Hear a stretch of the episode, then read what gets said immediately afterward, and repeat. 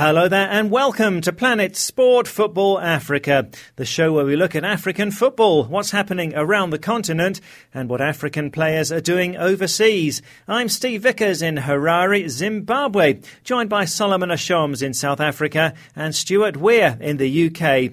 And today we look back at the 2015 Africa Cup of Nations qualifiers as holders Nigeria missed out after a 2-2 draw with South Africa, and the seven-time champions Egypt also also failed to qualify. Better news though for Cameroon. After missing out on the past two editions, they did make it, and fans in Cameroon are happy that the tournament's been moved to neighbouring Equatorial Guinea. Uh, that gives us the opportunity to be able to watch the, the, the games, uh, go down and watch them rather than watch them on television. Plus, in the English Premier League, we look at the fallout between fans and players at Tottenham, with Togo's Emmanuel Adebayor involved in the storm. You could also say of Adebayor that he's one of those players who can look a bit lazy on the pitch, doesn't do a lot, and then suddenly pops up and scores the goal. That's coming up, but first, what drama on the final day of qualifying for the 2015 Africa Cup of Nations? The seven time champions Egypt had a chance to make it as the best third place team, but they missed out on goal difference to DR Congo. Meanwhile, the reigning champions Nigeria failed to qualify after being held to a 2 2 draw at home by South Africa. Congo Brazzaville won 1 0 away to Sudan to take second spot ahead of the Super Eagles, who had a good World Cup in Brazil but have fallen apart since then. So, Solomon, what's your analysis of Nigeria's performance? Well, Steve, that was a game that a lot of people actually thought that Nigeria was going to be able to get a great result against South Africa uh, to be able to qualify. They had the advantage uh, compared to uh, Congo, who had to go to Sudan and get a win. Uh, but Nigeria had the advantage because all they needed to do was to win, and uh, Bafana has qualified already. That is, South Africa has qualified already. But South Africa went into this final game against Nigeria uh, hoping to win because they'd never won a competitive game against Nigeria ever. So there was that motivation right from the coach uh, Ephraim Shakes Mashaba uh, to the captain Dean Furman, and then there is the you know the factor of the late Senzo Meyiwa, the goalkeeper and captain who lost his life a few weeks ago. So they had a lot of motivations, and they came in. I, I knew they were able to get a draw, uh, so I knew it was really going to be difficult for Nigeria to do that. But this is a Nigerian side that we saw uh, losing at home to Congo. We saw not doing well away against Sudan, losing. They had every opportunity to make things right. They couldn't. There was problems on the pitch, uh, problems of player selection, uh, problems uh, on the boardroom with the Nigerian Football Federation. So this is just a summary of the problems that uh, is in within the Nigerian football fraternity, and this is a result that we saw. And that is uh, just an indication indication that Nigeria needs to put its uh, football house in order. But how can it fall apart so quickly, Solomon? Because this is the same Nigeria who, four months ago, reached the second round of the World Cup in Brazil. Well, I think that is a Nigerian factor, Steve. Uh, there is always the, the tendency of, of a whole lot going uh, wrong one time. Uh, when I look at the players, sometimes I feel they're not playing for the coach. Uh, I feel they've lost motivation for the coach uh, right from the first game, the second game.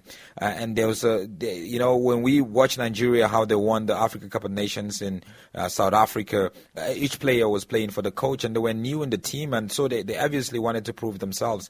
But not all is lost within the Nigerian Nigerian football team. You know, I, I don't think it's a total uh, fall apart. Uh, I think it's just a, a, factor of not getting the coaching uh, sector right. Keshi was is the coach. He doesn't have a contract, and, and he's in and he's out, and, and you don't really know what's going on. You know, they brought Amodu Shaibu, and he's in and he's out. So there's just a whole lot of problems. But we need a coach, a stable coach that will really put uh, the players in order. You know, maybe some of the players need to step aside a little bit and allow uh, some other younger players to come in. Maybe they need to get some fresh legs into it. You know, and, and they have to really look at all these factors. Uh, like I always say, you know, if I was coach Stephen Keshi, uh, I would have you know gone away right after the World Cup. That was a good moment for him to step aside uh, and leave because he has achieved so much for Nigeria. But now he's he's living in not such a good note. You know, he tarnished his record a little bit. Uh, he's still a good coach, but I, think he's giving his best. He just moved to need to step aside and maybe uh, if he wants to coach Nigeria again, maybe he can come back in future. Well, one big giant of African football that did get it right were Ghana with a 3 1 win over Togo on Wednesday. They finished top of Group E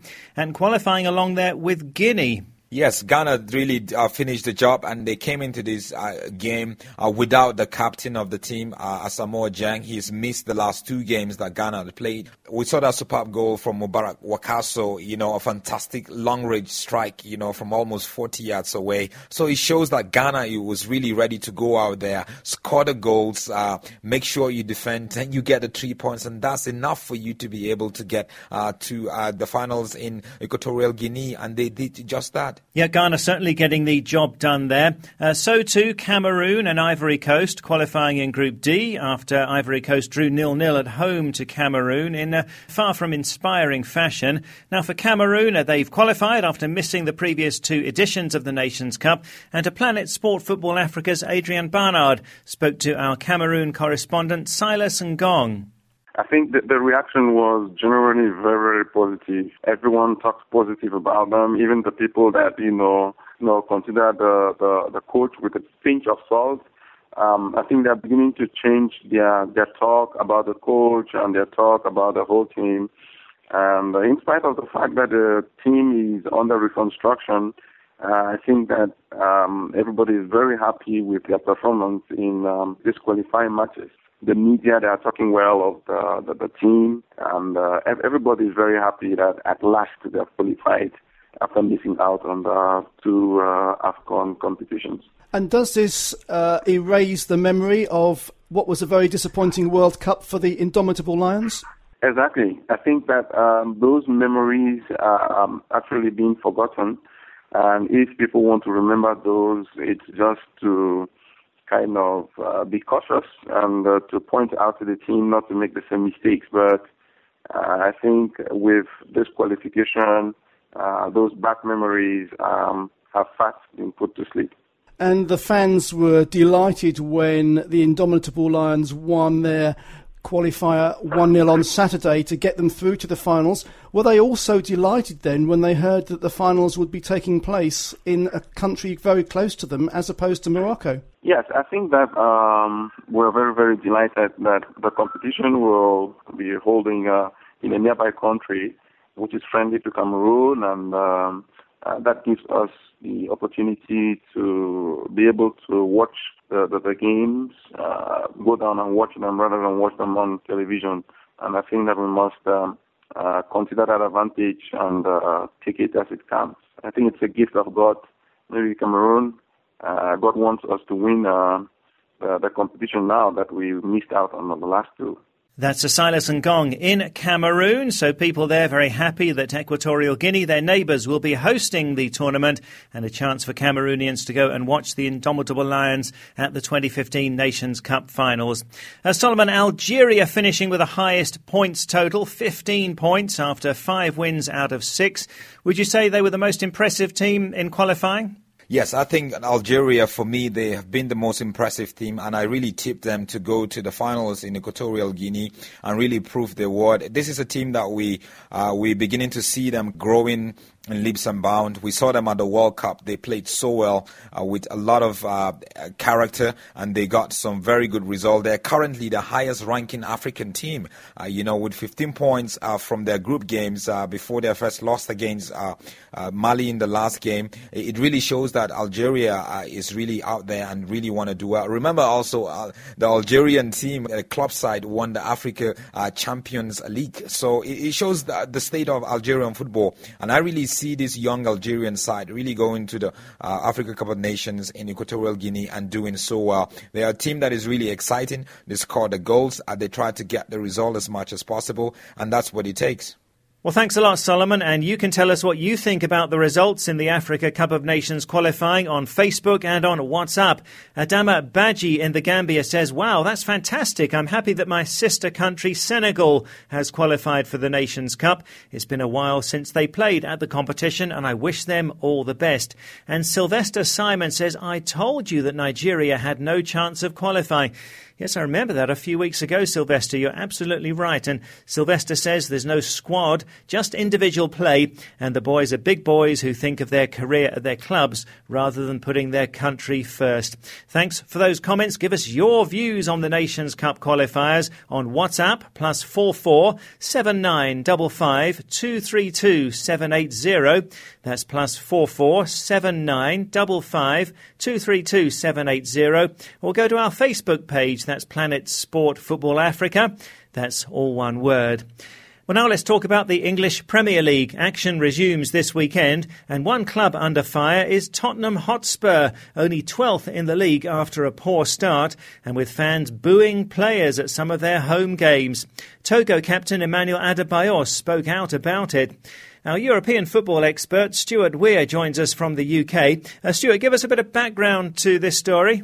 Tottenham are one of those teams who are a big team, a, a, tradition. They got into the Champions League a couple of years ago, and you know this season they've played six league games at home and they've lost four of them, and they lost at home to Liverpool three 0 a bit of an embarrassment, really.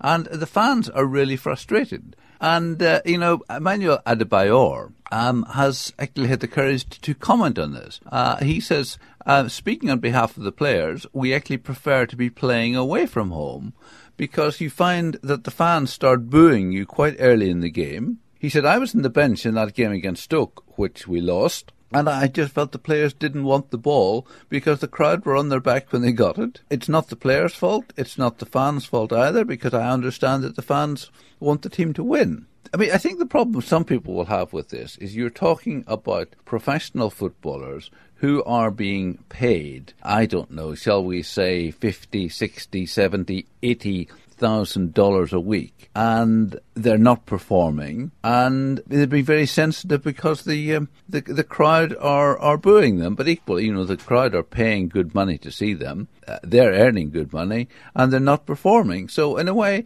I have a lot of sympathy with the fans. You know, I think Tottenham certainly should be performing better than they are. You know, they're at this stage almost uh, uh, in a situation where it's going to be very difficult for them to have any chance of getting into the Champions League.